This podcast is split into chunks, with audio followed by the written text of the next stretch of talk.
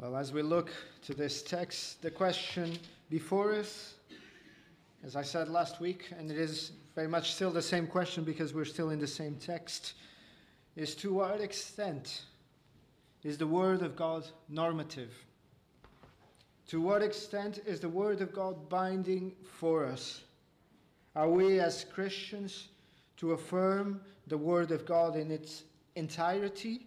From Genesis to Revelation and say it is holy and inspired every iota, every letter, every every point or can we dismiss certain aspects of it as irrelevant to us?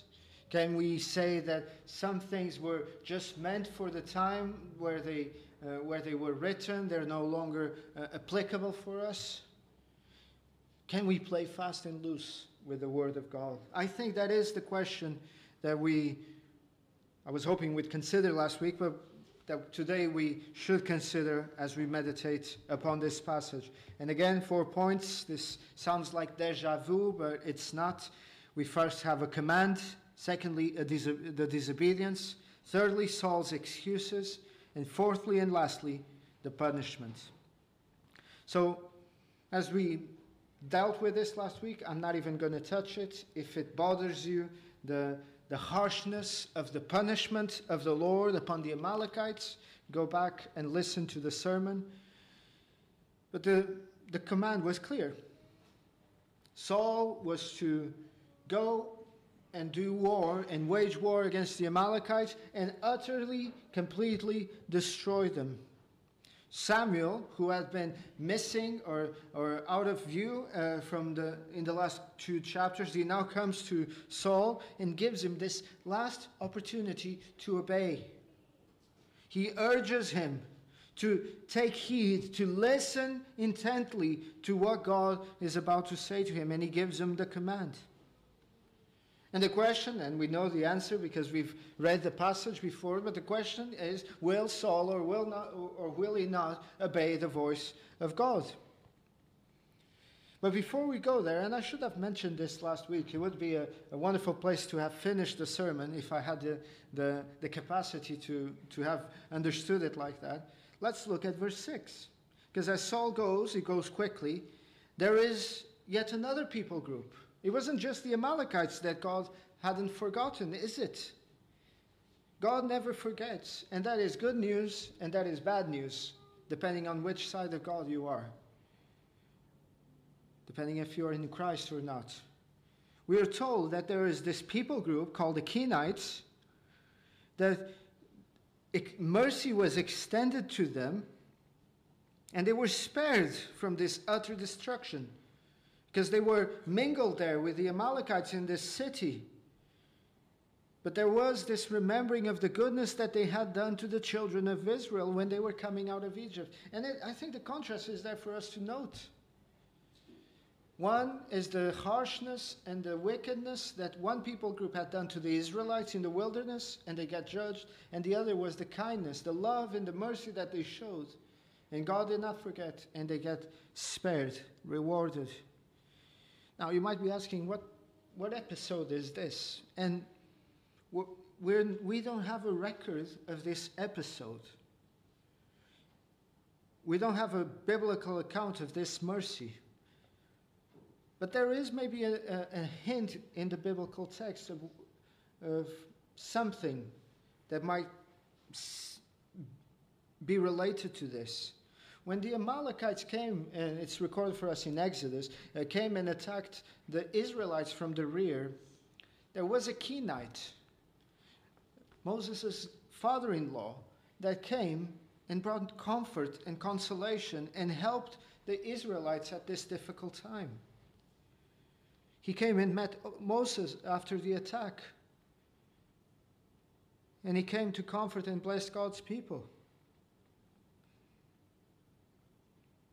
And that's perhaps the, the mercy of the Kenites, or perhaps it's some other episode. But the, the contrast and the parallel in this case is, is significant. On one side, God never forgets the evil, on the other, God never forgets the good. God sees all, and God rewards all according to their works. But that being said, as we've seen, Samuel was quick to obey. And that is good. But there is a big stain in this otherwise white cloth of obedience. Otherwise, uh, on this otherwise immaculate cloth of obedience that Saul uh. And this stain is so big that it's not really white anymore. Saul's victory is reported, he defeated them. But then it says that Saul captured the Amalekite king Agag and that he kept him alive in direct contradiction to God's command. A direct disobedience to what God had given them to do. The purpose of this war is not to gain bounty or, or, or loot or, or to, to have uh, spoils of war. It was to utterly destroy them, to completely eradicate the Amalekites. And Saul was careless. He showed no regard, no respect for the word of God. He thought he knew better. God said one thing, but he thought, you know what? I'm going to do it my way. Saul interprets God's command his own way. Isn't that the problem with most of us when we fall uh, disobediently, when we stumble into disobedience with regards to God's word? We interpret Scripture the way we really want it to, to say. Whether it be with women in uh, elders, whether it be with uh, sexual immorality, whether it be with other things, we interpret Scripture as we would rather it would have said it. And this is always the root of the problem with disobedience, with willful disobedience. When we know what God has commanded and yet we persist. We think it not to be a great thing. It's just a small thing, we say. It's just a, a it's not really a, a, a primary issue. It's just a secondary thing, a tertiary issue. It doesn't really affect anyone else. It's just be- between me and, and God. Why are you so concerned about this?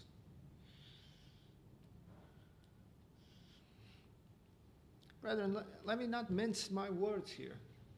For God, partial obedience is total disobedience. Let me say it again. For God, partial obedience is complete disobedience. There is no two ways about it. Obeying God in as far as it meets my expectations and my needs, obeying God in as far as I'm willing to obey, it's not real obedience. In obeying God in as far as it's my, in my good pleasure to do it, uh, uh, in as far as convenient to me, when only when it suits me, it is not obedience at all. It is to obey our own will. We've just, we just put God there while it, it suits us, and as soon as our will is uh, contrary to God's will, we remove God and we go our own way. In God's view, not to complete a command, it is the same as not doing it. It is rebellion. And as I said, we too have a, a, a command to wrestle, to, to war, and to, uh, to wage war. Paul in Ephesians, as we will eventually get there, as he gets to that part of spiritual warfare, he says, We do not wrestle with flesh and blood, but against principalities, against powers, against the rulers of the darkness of this age. We too have the same divine injunction. This, in our case, not in against uh, uh men, our fellow men, but against, against the principalities, against the powers of the air, against our own selves, actually, as well. To the Colossians, Paul says, to mortify the members of your flesh which are upon the earth, to kill sin. Isn't it that a very apt uh, application of this text? Saul was told to wage war to the death with all of it. We are told to wage war to the death with all of sin in our members. And how often, how often, like Saul, we, we just live that one precious pet sin untouched, unbothered. When Paul speaks to the Colossians, we, you don't need to turn there, but I'll read for you. He then goes on and gives a, a, an extensive list, uh, or somewhat extensive list. The list could be much greater. But he gives a list of some of those things fornication, uncleanness, passion, evil desire, covetousness, which is idolatry. Because of these things, he says, the wrath of God is coming upon the sons of disobedience, in which you yourselves once walked when you lived in them. Paul gives this list. It's, it's as if Paul is that executioner calling upon the names of those that are on death row. Fornication, to utterly be destroyed. Uncleanness, sentenced to death. And for us, none of us is bothered by these ones, are we? These are vile and despisable sins fornication, uncleanness, evil desire, covetousness. We all say, Amen. Kill those ones. But there are some other kinds of sins, aren't there? Let's be honest. There are other kinds of things that we don't like to put off. Paul continues. He says, anger, wrath, Malice. Do you, do you ever get angry? Do you know you get angry and you really don't want to mortify that sin because it's the way I am? Blasphemy. Filthy language out of your mouth. Do not lie to one another, since you have put off the old man with his deeds, Paul says. We will not speak a word in defense of these things. But yet, when it comes to our own pet sins, forgetting the name that the Puritans used to call it, but the, those ingrained sins, those pet sins that we have, we realize that there are good things, or what we would consider good things as well, that are sinful. What do I mean? I'm thinking of those words that Paul mentions. There are rubbish, those good things that he learned to consider rubbish.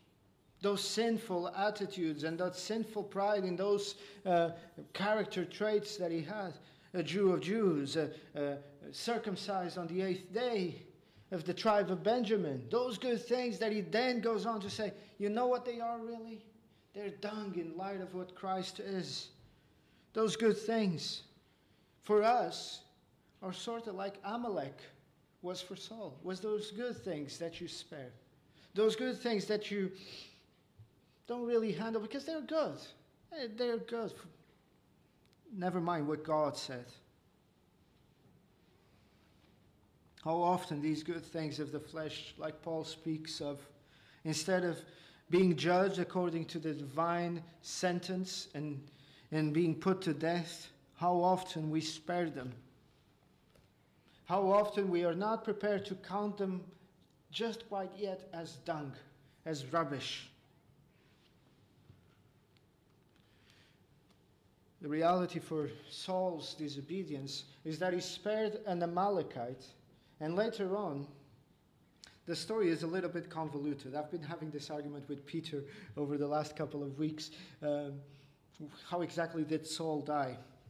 Because on, on, at the end, we'll get there and we'll this, you will find out then, but at the end of 1 Samuel, uh, basically Saul uh, suicides himself. He is, uh, you know the story, he thrusts himself into a spear. But then at the beginning of 2 Samuel, here shows up another Amalekite, a young Amalekite who comes to David and reports that uh, Saul is dead. And he claims, that's the argument, is he just claiming uh, something that he didn't do, or did he do it? He claims that he was the one that killed uh, Saul. Regardless of that discussion now, how did Saul really die? This Amalekite was able to claim that he killed Saul. And in many ways, perhaps he did. I'm convinced he did. Isn't that an apt illustration for the end of those things that we spare? Spare sin in your life. And as the Puritan John Owen said, Be killing sin, otherwise, sin will be killing you. Spare sin, and sin will be your undoing. I'm not, it, it, it is not that it can be your undoing. Sin will be your undoing.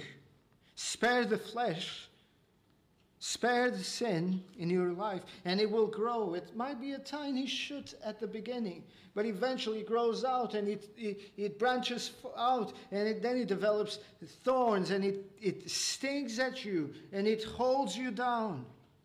And in the end, like a, a a venomous, poisonous snake. He will sting and sink its fangs upon you and hold you down. And this applies to our life individually. Since we have been so focused on church life and on congregational life in the morning, let me make an application to congregational life. Allow the world just a little bit of entryway into the church in spite of what God has commanded to do, to keep the world outside, to make this church, not the building, but to make the church a holy place. Allow the world a way in.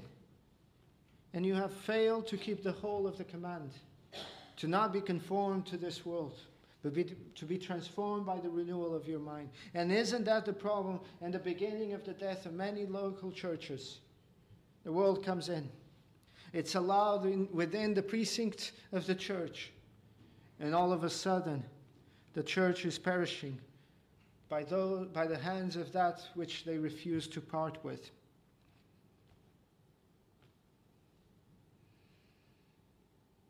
And the disobedience of Saul is of such gravity that we see there in the language that is used of God. Mark the gravity of the language. Very few times in Scripture it is said that God repented. Very few times in Scripture we read such emotional language being applied to God. And this word is crucial for us to understand in this chapter. And if you allow me five minutes, I'll just explain why. Because two times we're told that God repented. And two times we are told that God does not repent. I know you're probably reading from the New King James, and I love otherwise the New King James, but I, I must say, whoever uh, was in the board of translating the New King James, in this case, uh, they made a mess in this chapter. The same word is used in chapter 11, uh, in chapter 15, verse 11, in verse 35, and then in verse 29. It's the same word in the, in the four instances where it says that God does not, uh, does not repent twice, and it says that God does repent. In this case, the AV is better translated. Uh, surprise. It is about the repentance of God. So, what do we make of this? Does God repent? Does God not repent? Is there uh, an inconsistency on the part of the author that in the same chapter he says that God repented and then he says that God did not repent? Brothers and sisters, I believe that there is a great comfort for us to draw from this passage. Yes, God is not like man, He does not repent. Yes, God is not like man, He does not change uh, His uh, disposition uh, in, in, inwardly like men. I might want to do something, but then something happens and I change my attitude and I, uh, and, uh, and I change my outlook. I, my love diminishes or grows. But that's not the God of Scripture.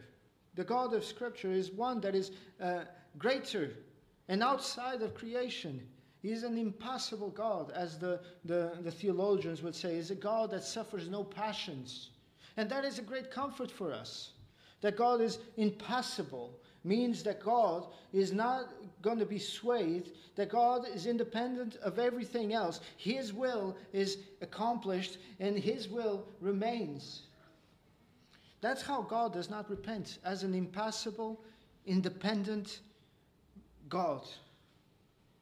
So, what do we make of the parts, the parts where it says that God repents? As many theologians have pointed out, and they are right, this language is anthropomorphic it is a language that is meant to convey to us the significance of, of a change, uh, um, of a change in, in circumstances and, and favor on the part of God. What do I mean? God does not change affectionately. He does not repent affectionately like we repent, emotionally, with passions. But God repents in actions, or is said to repent in actions, to convey that, he, that a shift has occurred. He, he repents effectively. He repents in not in inner feeling, but in outward disposition. Does that make sense? That God is unchangeable, and that's the root and, the, and of our hope, the grounding of our assurance that God's promises will remain, because He does not change. He's not man that He should lie. And yet, based on our actions, God effectively changes the course if we repent or not repent of our sins. So it is said that God repented. Up until this point where Saul disobeyed, this man, Saul, was under the, the, the favor of God. He was still effectively the king, called by God, and was to fulfill this calling. But because of Saul's disobedience, now God repented and he removed the, uh, the anointing. He removed the blessing. He removed the favor. He's no longer to be the king, and the kingdom was to be given to another who is better than him. Isn't that how God deals with each and one, every one of us?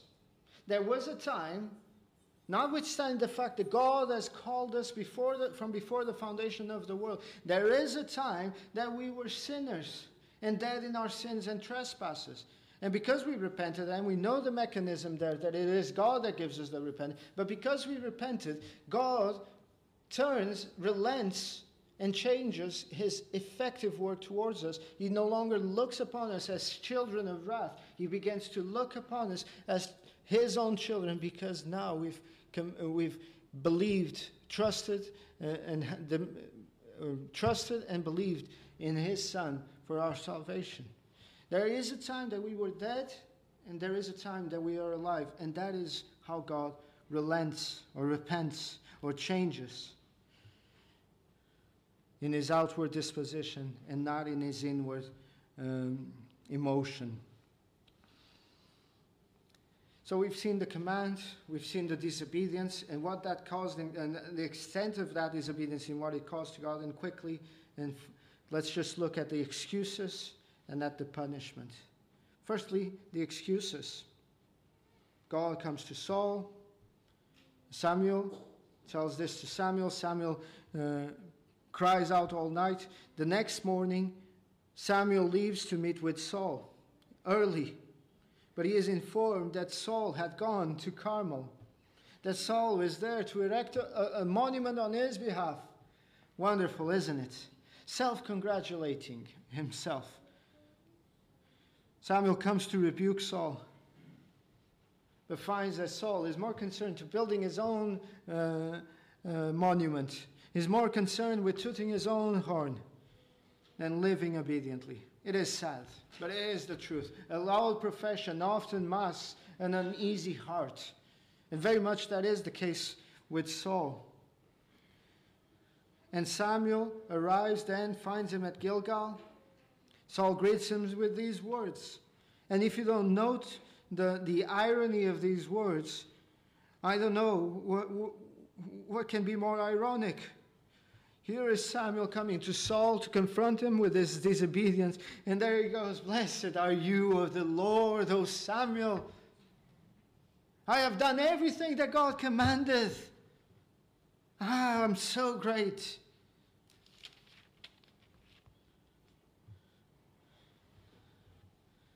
And yet, here comes Samuel, knowing fully well he's lying. What then is the bleating of the, of the sheep?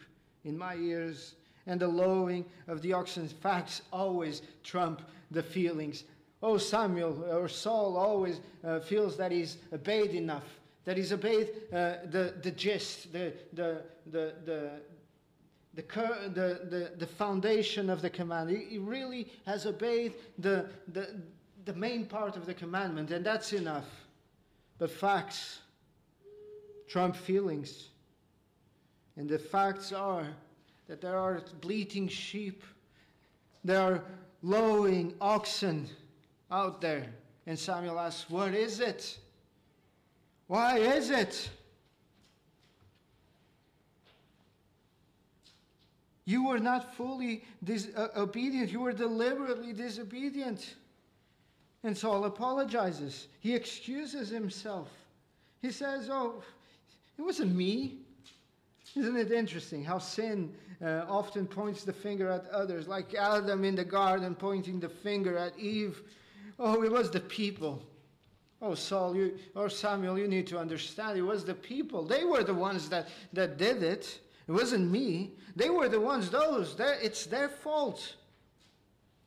It was the people that did not obey.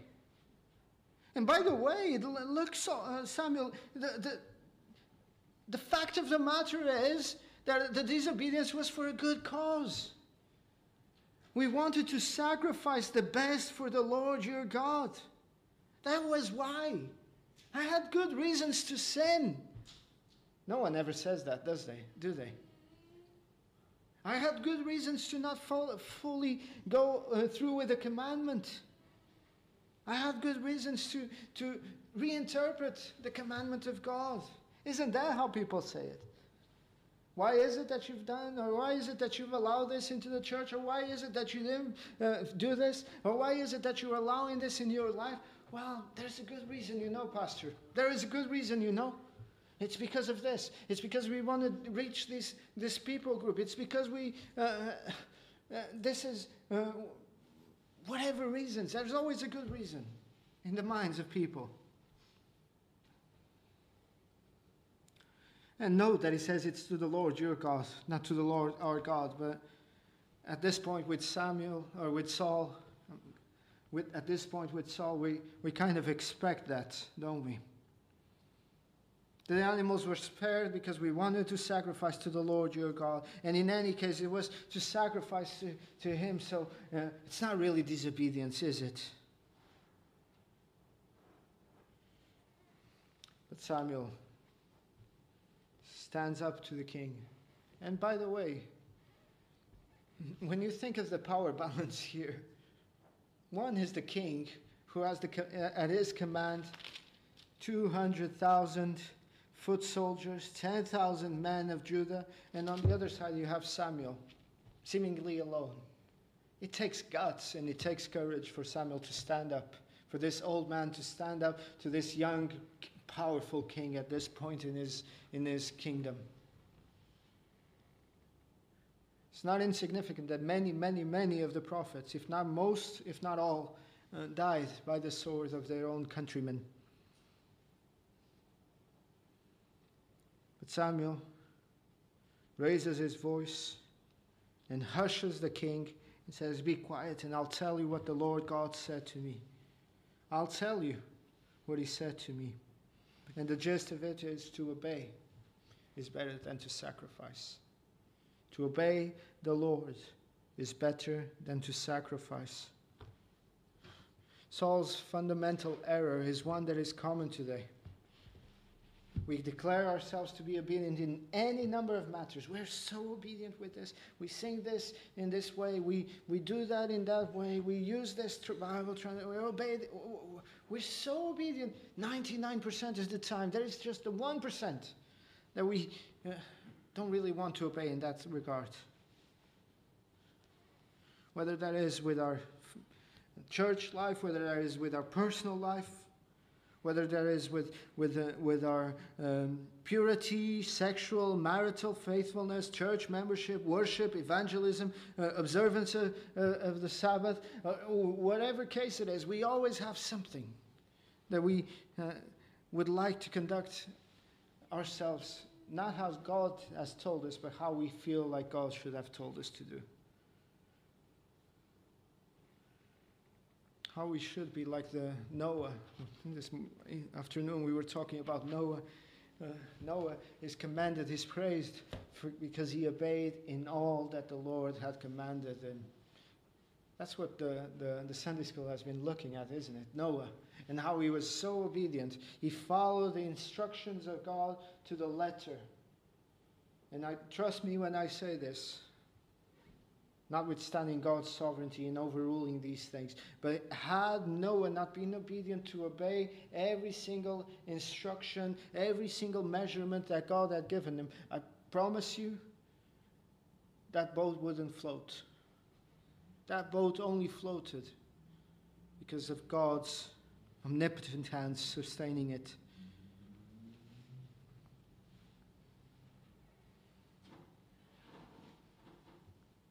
Samuel faced off against Saul.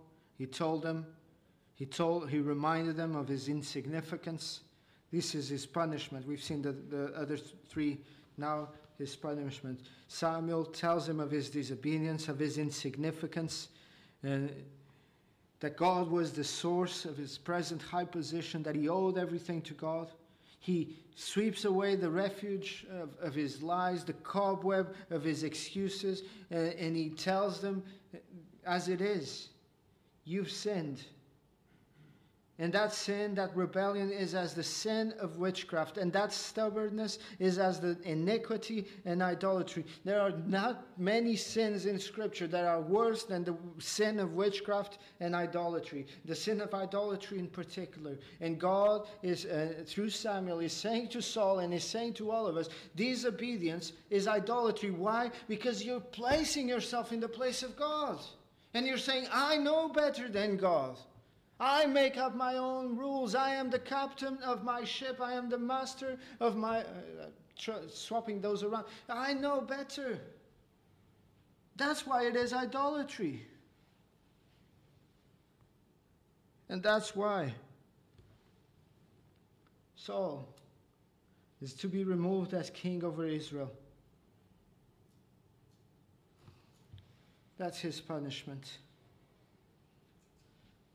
Ironically, he became king because the, the, of the voice of the people wanted a king. And now he is rejected as a king because he listened to the voice of the people. Oh, he hides behind religious duty, but religious duty is not enough, is it? Because obedience, as Samuel says, is better than sacrifice.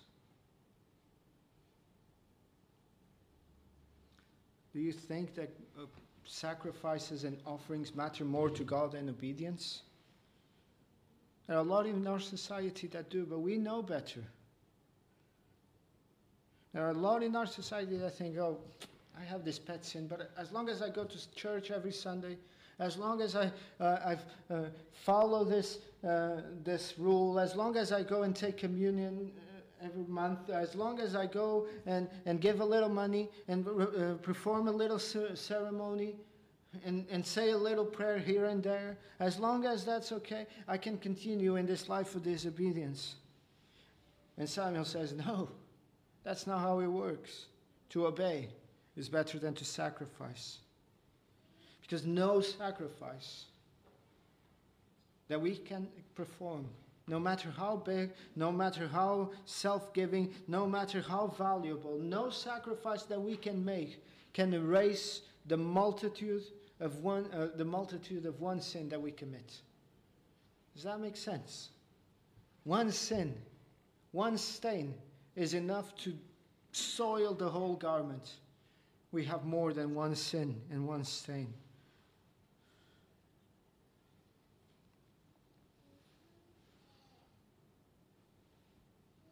And we too have this divine injunction, don't we? As I said, to wage holy war against, the, against sin in our lives, to put them away.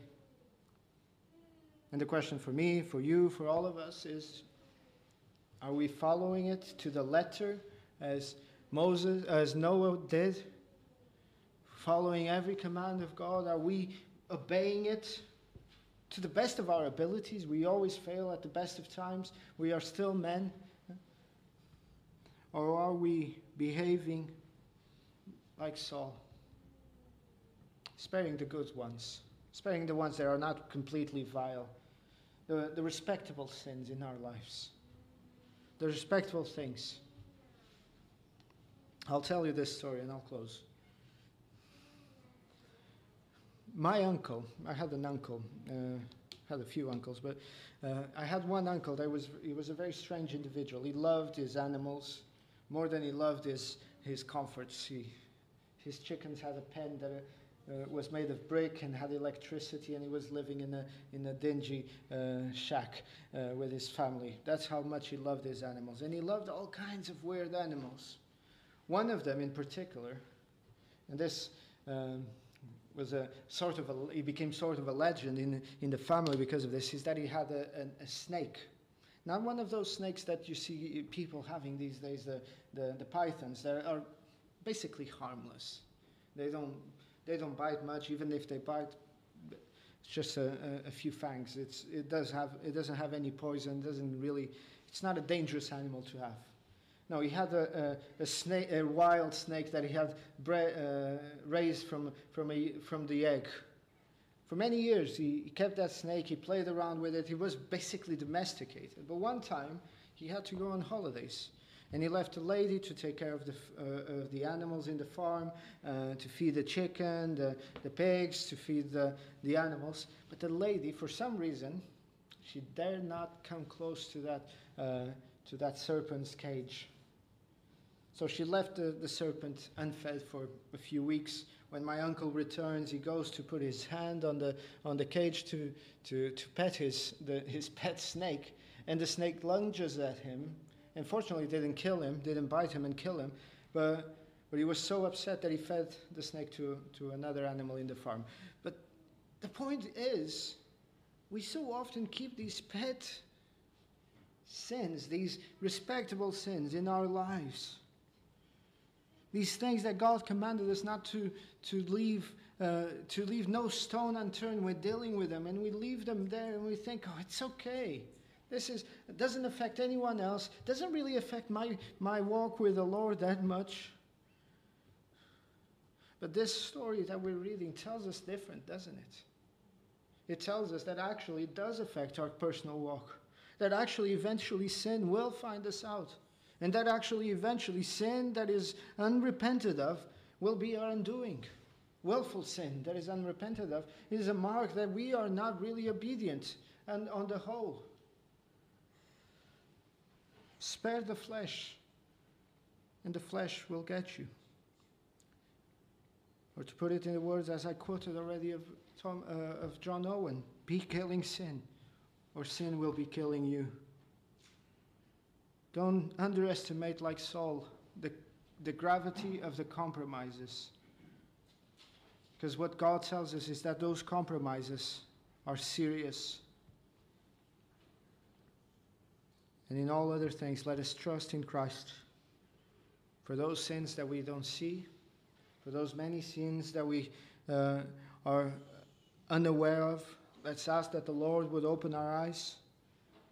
Let's ask that him, him Himself would give us the power to put them to death.